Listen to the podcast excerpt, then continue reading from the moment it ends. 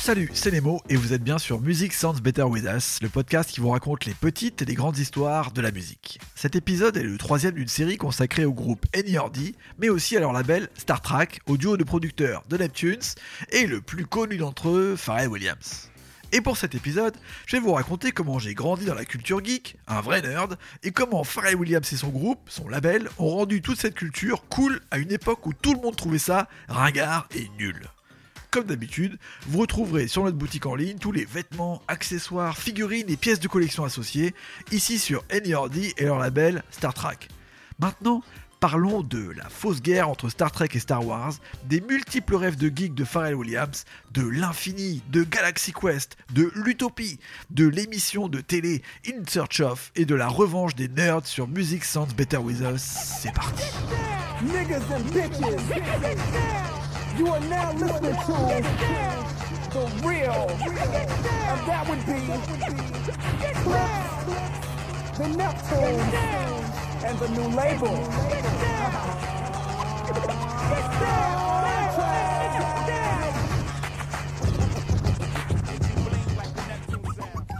J'ai grandi dans les années 80 et 90 avec deux facettes. Une plutôt cool, disons, avec la musique que j'écoutais, le style que j'adoptais, le skate, les sports américains comme le baseball ou le basket, et à côté de ça, j'avais une facette plutôt geek. J'adorais les jeux de rôle, les livres dont vous êtes le héros, vous vous rappelez de ça? J'adorais la fantasy et la science-fiction. J'ai grandi aussi fan du flic de Beverly Hills 2, surtout le 2, pas le 1, et du prince de Bel Air, que de Star Wars et Willow. Matt Martigan.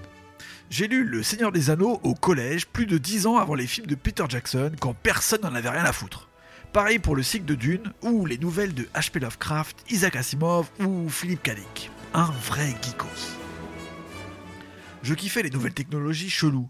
J'étais premier à faire des recherches sur le Minitel quand personne n'en avait rien à foutre, premier à choper des annuaires sur internet quand ça faisait des petits bruits sur le modem, ou plus tard, premier sur les iPhones quand il n'y avait même pas de 3G, ça servait à rien. Je mélangeais facilement les délires cool et les délires de full nerd, entre carte magique et blouson starter, et tout me paraissait avoir un sens, tout était relié dans ma tête. Et personne n'était vraiment dans mon délire. Soit t'étais un geek, soit t'étais cool. Tu pouvais pas être les deux en même temps, c'était impossible. Space, a final frontier. Donc, je kiffais pas mal de trucs de geekos, mais il y avait un univers très large dans lequel je ne rentrais pas trop, c'était Star Trek. Je me souviens de voir les rediffs sur la 5 l'après-midi à la fin des années 80, et tout me paraissait hyper cheap. Je comparais malgré moi avec Star Wars, et bon, euh, l'espace était quand même beaucoup moins classe. Tout faisait un peu carton-pâte, mais il y avait un personnage qui allait quand même devenir une icône dans ma tête, c'est le fameux Spock avec ses oreilles pointues. Son flegme bizarre et sa distance scientifique, mais passionné, m'ont toujours intrigué, même quand j'étais petit et que j'y comprenais que dalle. These are the voyages of the starship Enterprise. Its five year mission to explore strange new worlds, to seek out new life and new civilizations, to boldly go where no man has gone before.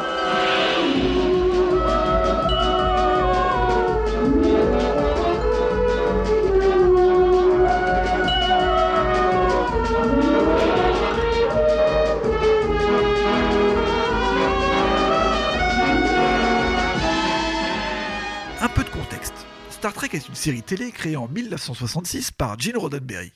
L'action se situe au 23e siècle et raconte les aventures de l'équipage du vaisseau spatial USS Enterprise de la Fédération des Planètes Unies, en gros c'est l'ONU du 23e siècle. À son bord, il y a le commandant, le capitaine James Tiberius Kirk.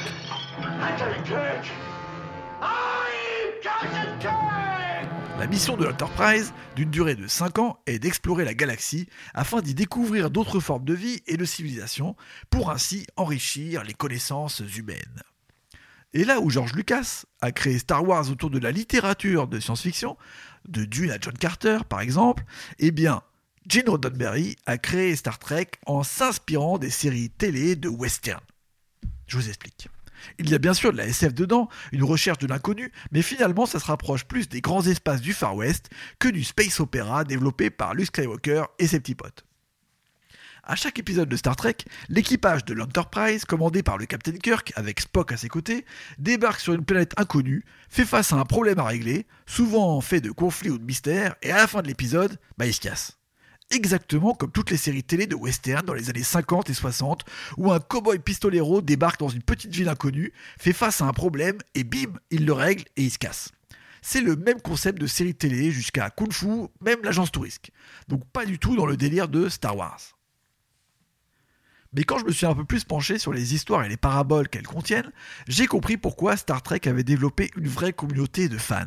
Car dans son propos et sa gestion de crise, Star Trek est un vrai objet multiculturel avec une énorme ouverture humaniste, parlant souvent des sujets actuels de la société à travers des concepts extraterrestres. On y voit beaucoup de liens avec le mouvement des droits civiques à l'époque ou le mouvement des hippies pour la paix dans le monde. L'Enterprise agit dans une vraie utopie du respect de chacun, et tout est compliqué, mais tout se règle avec empathie. Il y a beaucoup de questions sur le progrès, la science, la morale, et il y a surtout un énorme pas franchi en termes de représentation, vu qu'il y a toutes les communautés et les genres représentés dans l'équipe de l'Enterprise. C'est une vraie première pour l'époque à la télévision. Avec cette nouvelle grille de lecture entre western dans l'espace et humanisme débordant, je commence à apprécier l'univers de Star Trek, notamment via des films comme le très bon deuxième de la série en 1982, La colère de Khan. In the life of every warrior, there is a battle destined to be his greatest or his last. A battle that will reunite two old friends Commanding a starship is your first best destiny. and two old enemies. A little cock. A battle between the Starship Enterprise the Wrath of Khan. Star Trek The Wrath of Khan. Il y a un scénario tortueux avec des voyages dans le temps et des disparitions, et il y a aussi les premiers effets spéciaux numériques. Ça crée un petit délire. C'est toujours moins impressionnant qu'un Star Wars, mais ce film me raviboche avec la franchise Star Trek, et je commence à y voir la profondeur plus adulte qu'on ne trouve pas forcément dans la tragédie manichéenne de George Lucas. Et puis il y a Spock, le personnage qui prend de plus en plus de place tout en devenant absent. Je ne spoil pas, mais vraiment, ces années 80 sont un tournant pour les Trekkies du monde entier. Trekkies. Putain, euh, faut que j'explique ça. Les Trekkies. Alors, qu'est-ce que c'est que les Trekkies? Eh bien, c'est comme ça qu'on appelle la communauté extra large de fans de l'univers de Star Trek. C'est un peu sur cette communauté de geeks qu'a commencé à se créer l'ambiance des conventions, des cosplays et du nerdisme absolu. Les Trekkies étaient vraiment les geeks ultimes, déguisés en Klingons, en Vulcains ou en Romuliens, des extraterrestres réguliers de l'univers de Star Trek. D'ailleurs, ce délire de trekkies et de conventions va être à l'origine d'un de mes vrais coups de cœur ciné qui va me rendre l'univers de Star Trek encore plus kiffant. C'est Galaxy Quest. La première fois que j'ai vu la pochette de ce DVD, j'ai rien compris. Il y avait Tim Allen, alias Papa Bricole, en mode BG crise de la quarantaine, Sigourney Weaver, alias Ripley d'Alien, en mode sexy, Alan Rickman, alias Rogue, en mode Klingon du nymphe, et même Tony Schaub, alias Monk, en combi violette comme tous les autres. C'était incroyable. Derrière le DVD, en plus, je vois qu'il y a carrément Sam Rockwell, qui est tranquillement devenu un de mes seconds rôles préférés. Je suis totalement conquis. Never give up, never surrender. From out of work actors By the sons of Warvan, I shall avenge you. to outer space heroes, You will save us. We are actors, not astronauts. DreamWorks Pictures invites you to bravely go Hi, little guy.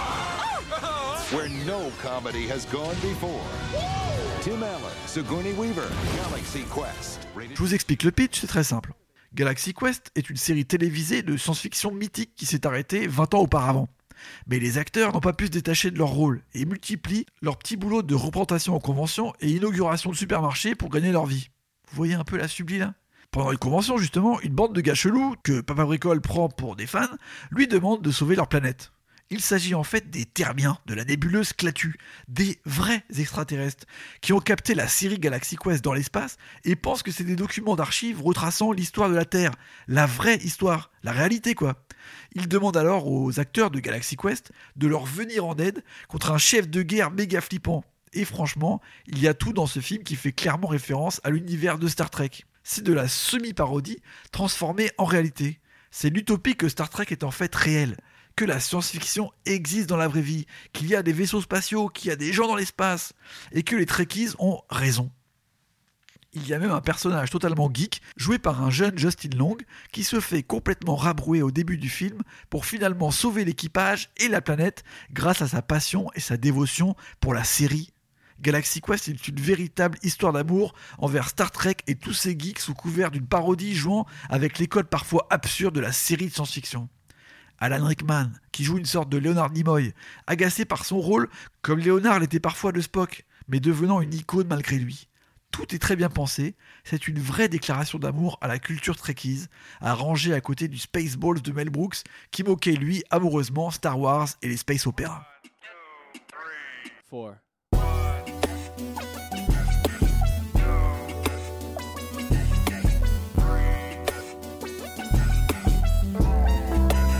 Donc ok, les Trekkies, Spock et Galaxy Quest, mais alors, et Pharrell Williams dans tout ça?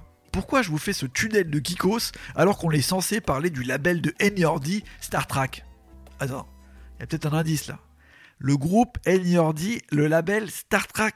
Bon bah je pense qu'on a capté, en fait euh, Pharrell c'est un Trekkies. Et son modèle c'est Spock. Quand il était petit, il était totalement happé par l'univers progressiste de Star Trek, son objet multiculturel entre sciences de geek et diplomatie de western moderne. Et tout ce qu'il va créer avec son gars Shad Hugo au début des années 2000 a au moins une référence à l'univers de Star Trek et surtout à Spock et son interprète Leonard Nimoy. Par exemple, quand il crée son label à la même époque que sort Galaxy Quest d'ailleurs, Farrell l'appelle Star Trek. C'est évident. Même le logo est un détournement du blason de l'Enterprise. Quand il monte un groupe, il l'appelle Nerd, comme pour donner une revanche aux nerds mal aimés des années 80 et 90. Très bien raconté d'ailleurs dans le film Revenge of the Nerds de Jeff Cagney en 1984. D'ailleurs, euh, juste euh, petit aparté, mais le nom français est incroyable, c'est Les Tronches. Donc cette révision du geek binoclard mal dans sa peau a déjà été un peu travaillée dans la pop culture des années 80, avec des films comme Real Genius, où le beau gosse Val Kilmer joue un intello-glam, ou même dans La folle journée de Ferris Bueller, où finalement Ferris est à la fois cool et un peu nerdy avec ses, ses petits sampleurs. Mais globalement, ce sont des rôles à contre-emploi. Là, on parle de Pharrell Williams, le BG ultime, le mec qui, avec Chad Hugo, produit plus de la moitié des tubes pop et rap de l'année, qui devient une influence de la mode, qui donne le la de la pop culture mondiale. Et il appelle son label en ref à la série la plus geek du monde. C'est un vrai choc des cultures qui me donne encore plus envie de revoir la série sous un autre angle.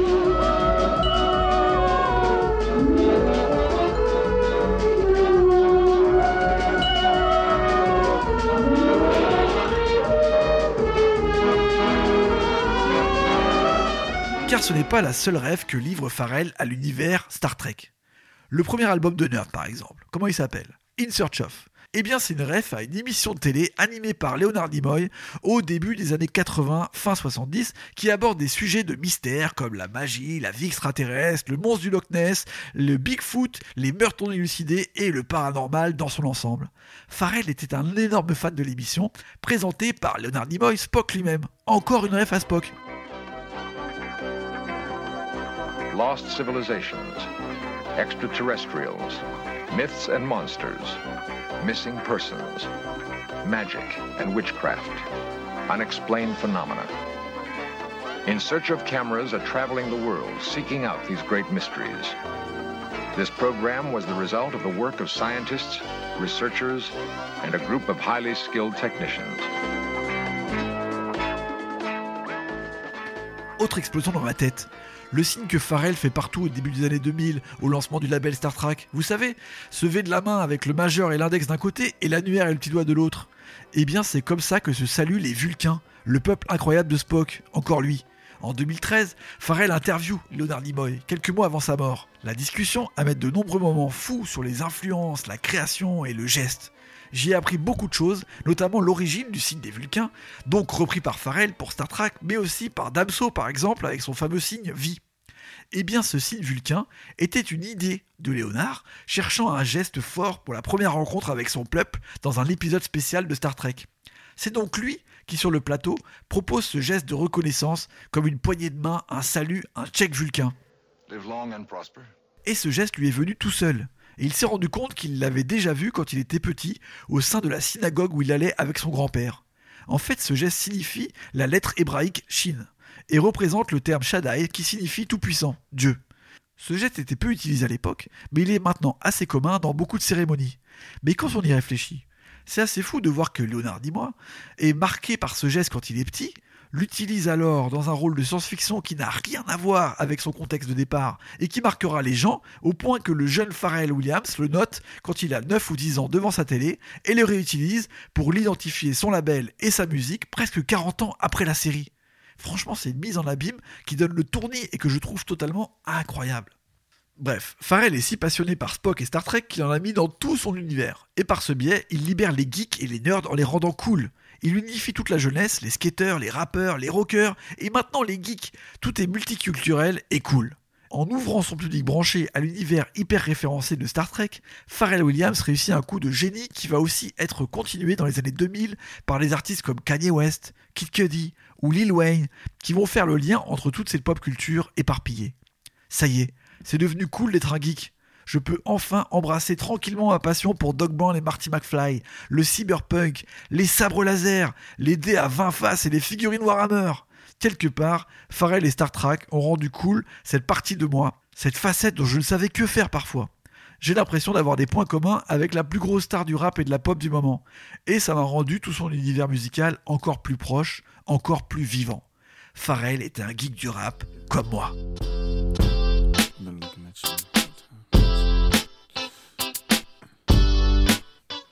Et cette histoire multiple, vous la retrouvez sur notre boutique Music Sound Better With Us, avec la collection Pleasures Nerd, mais aussi de nombreux maxi vinyles du label Star Trek, avec le magnifique logo dessus qui représente un peu Star Trek.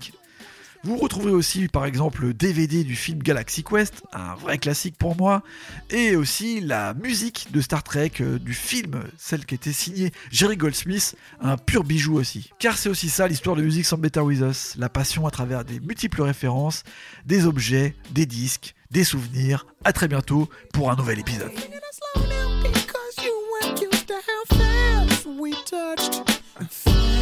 we touched. Uh. Then we locked eyes. And I knew I wasn't there, and I was gonna tear your ass up. Your ass I know up. that I'm carrying on. Never mind if I'm showing off. I was just.